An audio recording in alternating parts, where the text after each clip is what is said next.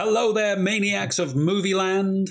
Welcome to the podcast. This is More Movies Weekly number 25. For $25,000. My name's Greg Fisher. This legend sitting next to me is David Roberts, and we're here to talk to you about all things cinema related films, movies, all that kind of stuff. You know the score. If you're joining us for the first time, welcome to the podcast. If you're a returning viewer, hey, it's great to see you. Thanks for coming back. This week, we got a lot to talk about on the show, so Dave, how are you doing? I'm very well. I'm very well. How are you, sir? I'm fine. I'm fine also. Let's get on with it. This week we have been watching a brand new film called Kate. This was on Netflix. It's a bit of an actioner. It stars Mary Elizabeth Winstead and Woody Harrelson. It was directed by someone called Cedric Nicolas Troyan. Okay, so this is a film that the storyline has kind of been done a lot. Let's let's just put it like that for a start. Basically, there's the main character is a female assassin we find out she has been raised to be a female assassin by Woody Harrelson's character. So straight away, you're thinking of things like Nikita or Hannah or any number of these kind of female assassin sort of films.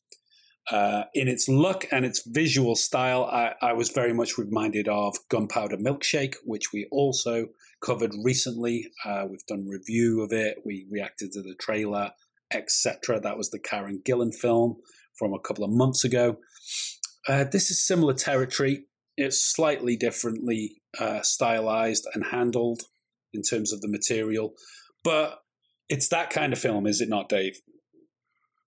It is. It definitely is. I mean, it's um, in terms of the style, yeah, Gunpowder Milkshake, you think of with the neon, uh, like John Wick, that kind of thing. Um, of, course, going further back, Blade Runner, that kind of thing. Um, is it as intense as those films? No, but um, it's definitely going in that direction. And yeah, it's it is that typical female assassin storyline. We're, we're very well acquitted with it, as you as you were saying. There's been a whole slew of these recently. Um, you, you, mentioned Gunpowder Milkshake, but there was um, Jolt this year, uh, Ava last year, Vanquish this year, Atomic Blonde, Atomic Blonde from a couple of years ago, Red Sparrow, Red Sparrow, Lucy, Lucy. There's been a, a oh, whole God. slew of these films that uh, keep on coming up, and it's virtually the same story uh, and story. Much. Um, what made this one very similar to Gunpowder Milkshake was the fact that, that she's got this young girl in her charge as well.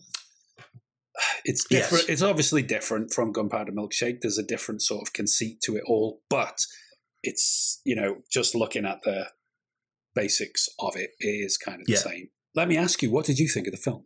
It, I wasn't blown away by it. I don't think it was special. I don't think there was anything particularly exciting. I didn't think it was terrible. Um, there's a, a, a lot worse films than this. I don't think it's a bad film, um, but this is the kind of film that uh, would be thrown on the telly or something. I'd watch it. It'd be in the background, and I'd be satisfied enough. But it, it, it, it didn't take my breath away. You know.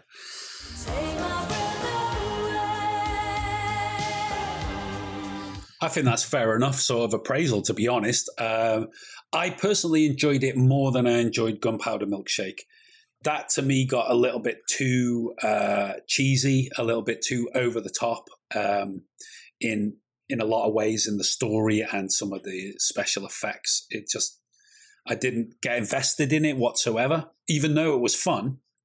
This I did get invested a little bit more. Um, I thought that the um, character development was pretty good. It was still a little bit over the top. I mean, you know, spoiler alert: she gets poisoned by polonium 204, I think they call it, and therefore spends the rest of the film trying to exact revenge on those that have poisoned her um, before it kills her, because there's no surviving that kind of thing, isn't there? There's no antidote for, for radioactive poisonings.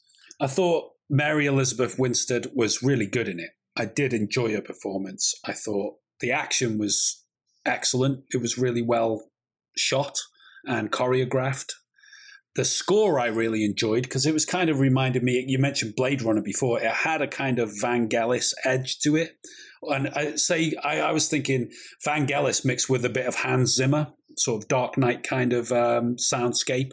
Very modern, you know, no strings or anything like that. It's all done kind of electronically. That suited the whole thing quite well. Uh, I mean, Woody Harrelson, he's always good, isn't he? He is. He is very good. Um, he's one of one of my favourites, really. Um, but I just the only thing I felt was he wasn't in, in it enough. Uh, I don't think they utilised him as much as he could have. When you've got someone that good, um, he felt like he was very un- underused. Um, and I get that he's a, a background.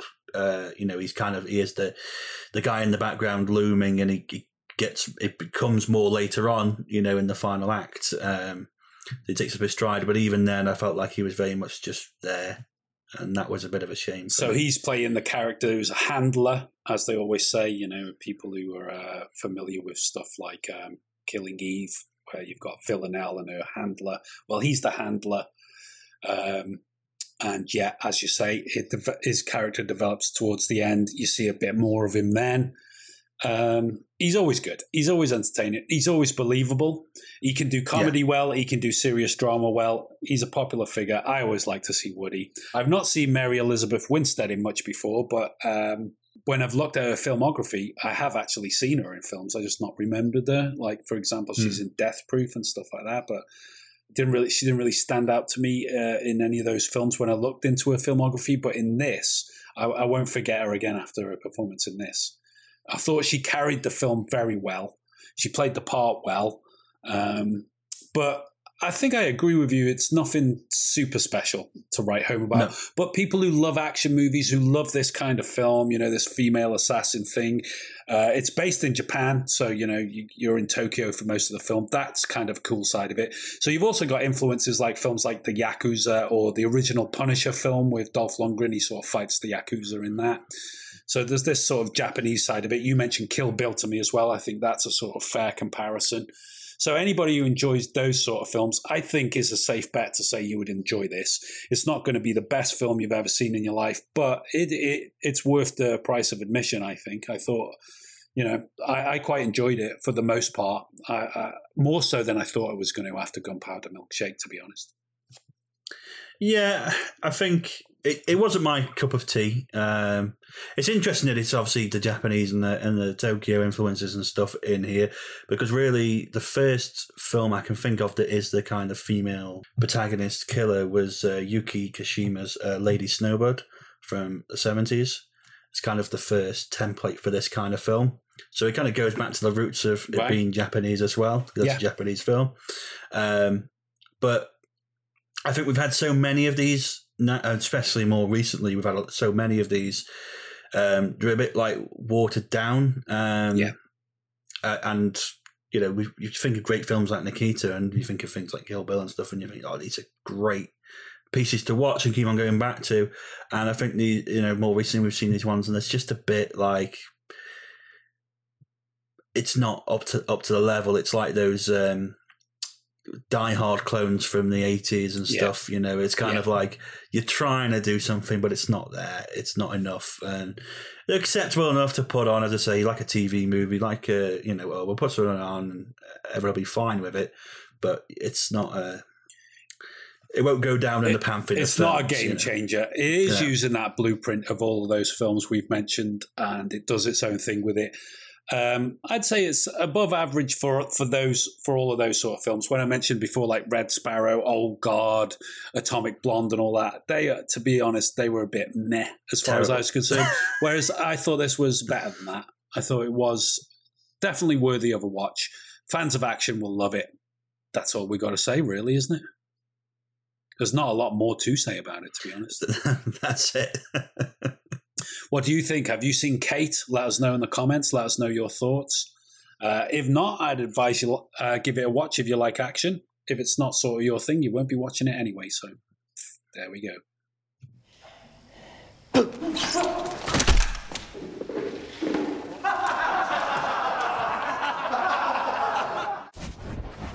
So, in movie news this week, we start with Marcia Lucas. Um, so, for those who don't know, the original Star Wars was edited by Paul Hirsch, uh, Richard Chew, and George's then wife, Marcia Lucas. Um, but she's come out this week. Um, it's actually a quote from a book that's just come out um, that interviewed Marcia. But she's basically said that the new Disney era Star Wars films are crap. Um, the actual quote she said that J.J. Abrams doesn't have a clue, um, criticized the Disney era films, saying, absolutely positively, there was no rhyme or reason to it. When I saw that movie where they kill Han Solo, I was furious. so she's not a fan, Greg. She is a fan of Han Solo. a massive fan of Han Solo. How dare you kill Han Solo? you don't kill him, you freeze him in Carbonite, put him in the freezer for a few months, and defrost him, him when out. you need him. I love you. Fuck off.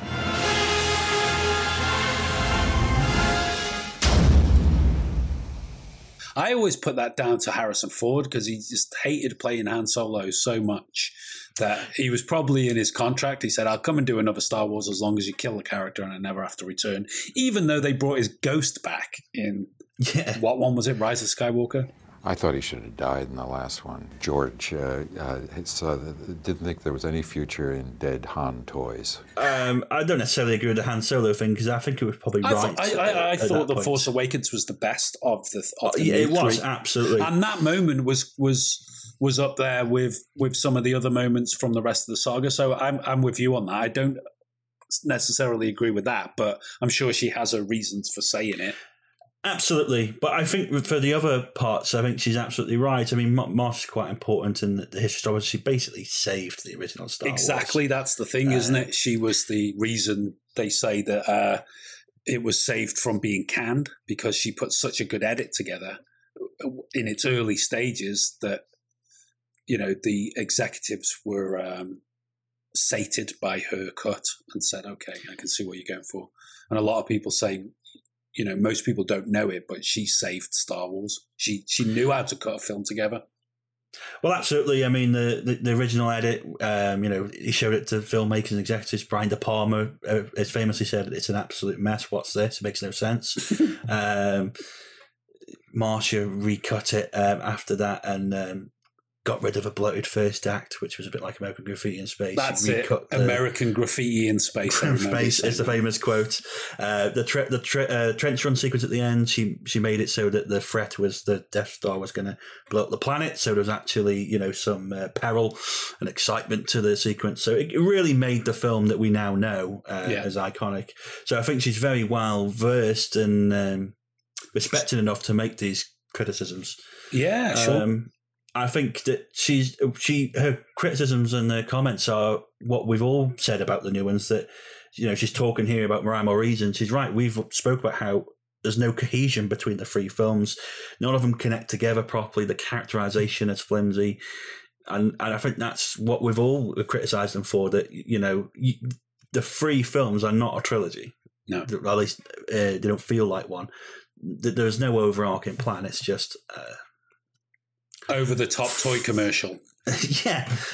All three are so different that it doesn't make any sense. You'd think with people like, you know, the people that they had working on it, you'd think uh, they would have been able to, you know, with all the money and resources and historical context, would have been able to make the greatest sequels yeah. ever and, and and they still get it wrong and that's what gets me i think how did you mess this up how do you fuck that up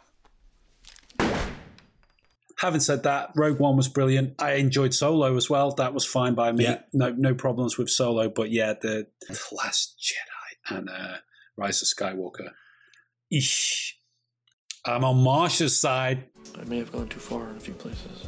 There are people that enjoy them. Whatever.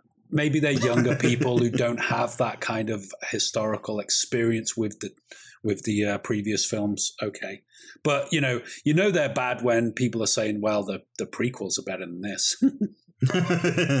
I love Jar Jar.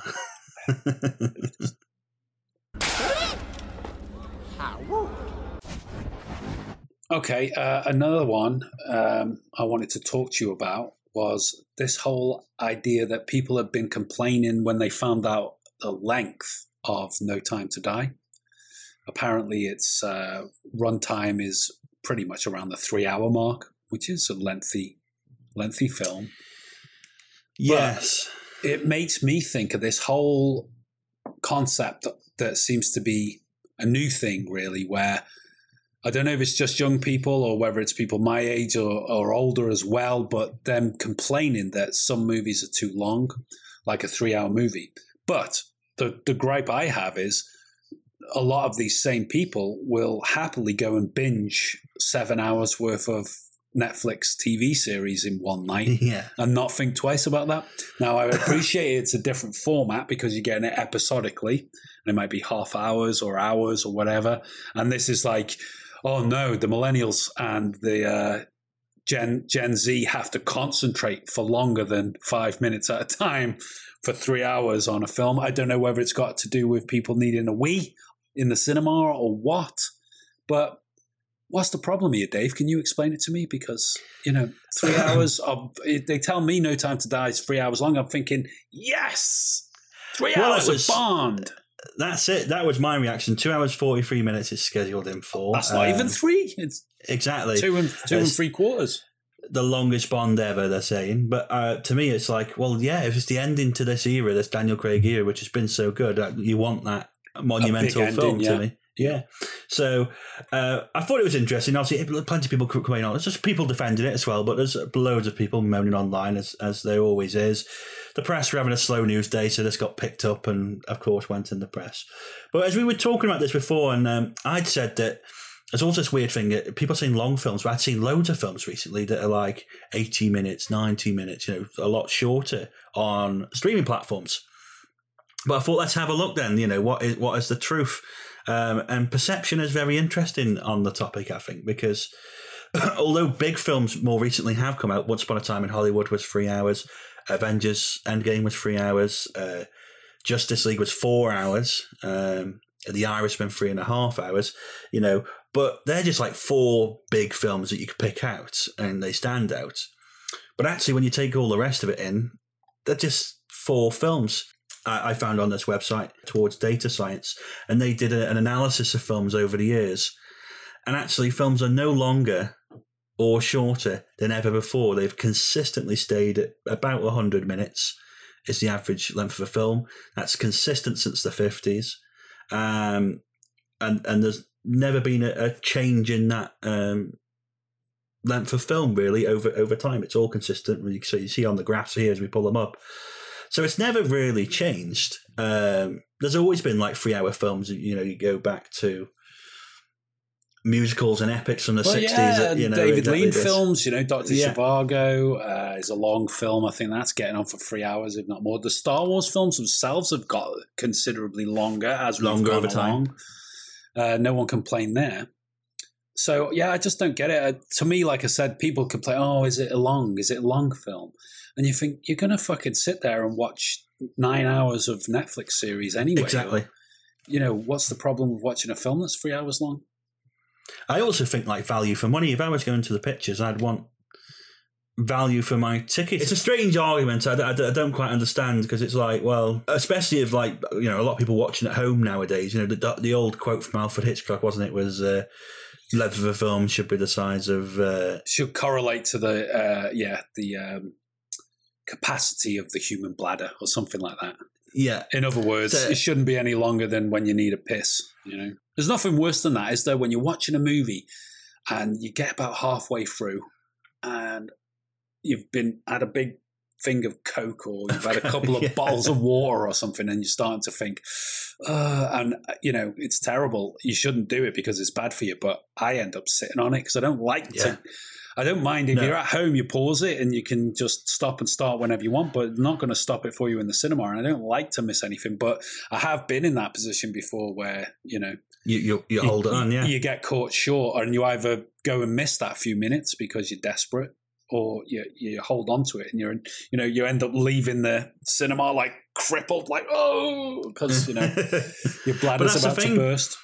With more people watching things on streaming now and at home and stuff, it's like, well, they can just pause a film anyway. So it's, it just seems a bit. Uh, Mm. people arguing over nothing, really. No, I suppose not. It's a clever argument. I'm not sure it'll produce the end you desire. Well, I'm glad it's uh, two hours forty three minutes. I wouldn't want it to be any shorter because it's like you say, it's the last Daniel Craig Bond film. It's going to be a big blockbuster bonanza. You want your money's worth. What do you it say watching in. this? Are, are you a fan of long films? Would you prefer them to be short? Let us know in the comments. Let us know why. Either way, would be interested to hear your thoughts on this particular topic. And finally, in uh, film news, have you heard about the new deal for Christopher Nolan uh, for his next project? No, tell, me, Um, tell me about it.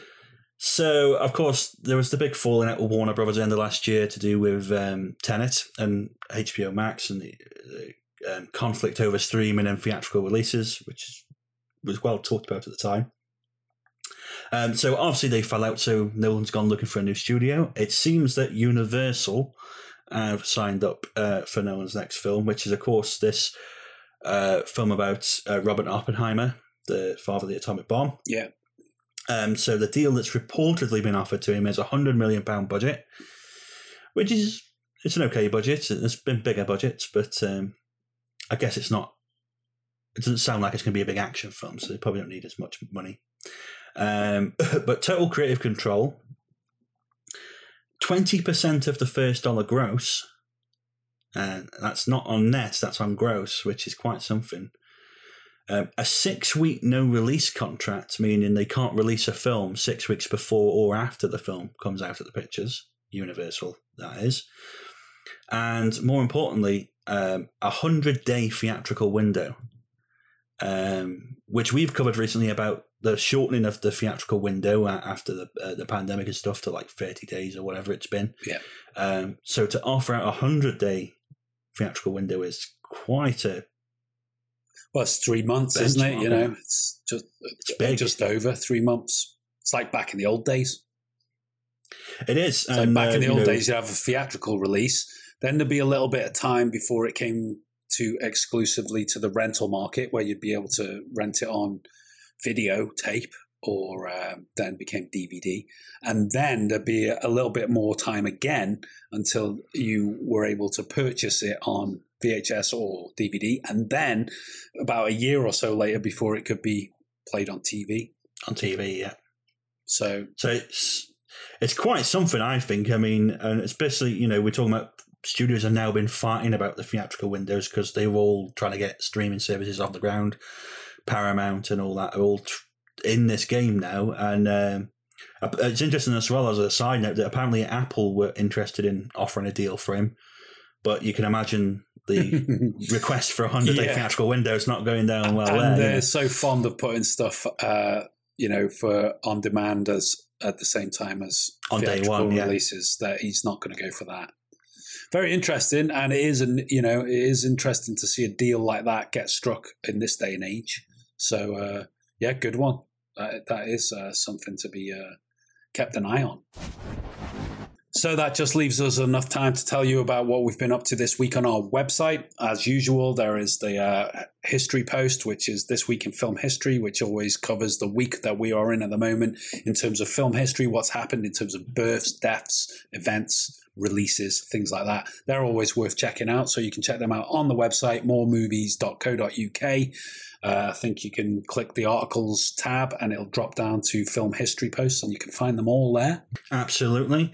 Also, this week we've got another one of our top five uh, directors articles. This week is the top five Orson Welles films. The, of course, legendary director.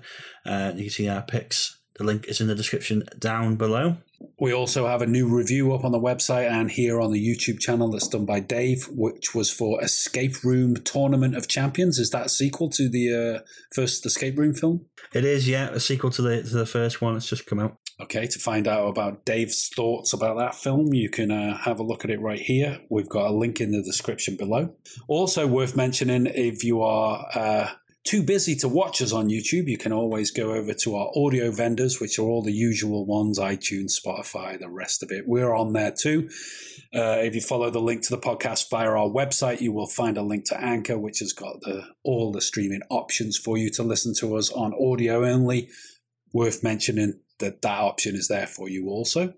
And Greg, uh, do you fancy a coffee? Oh, go on then, if you're buying.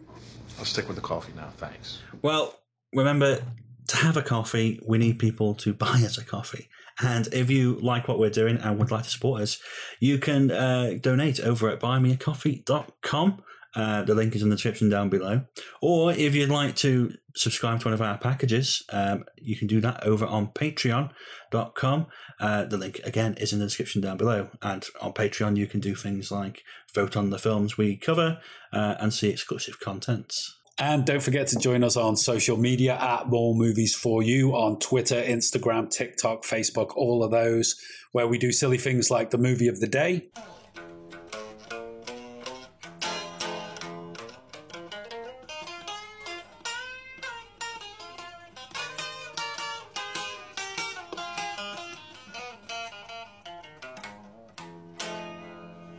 I learned everything I know at the School of Rock. Thank you, Jack Black. So there we go. That wraps up another week, my friend. That's 25 episodes in the can, wrapped up into a bow, sent out there on the internet for you to enjoy. Thanks very much for joining us. I hope you can join us again next week where we'll be talking about more movies. As Dave said, if you want to have a say in what we're talking about or reviewing, then jump over to Patreon and sign up for one of the packages and have a vote on what we're talking about. We'd love to see you over there too. Until next week, take good care of yourselves and don't forget to keep watching more movies. That's it for this video. Let us know your thoughts in the comments down below. And remember to like, share, and subscribe right here on YouTube. For more film reviews and articles, check out our website, moremovies.co.uk. And join us on social media at More Movies For You. That's on Facebook, Twitter, Instagram, TikTok, all across the board. You know the score. If you enjoy what we do, please consider supporting us at buymeacoffee.com or join us on one of our packages on Patreon. The links are in the description down below. And for more filmtastic content, click one of the buttons on screen now.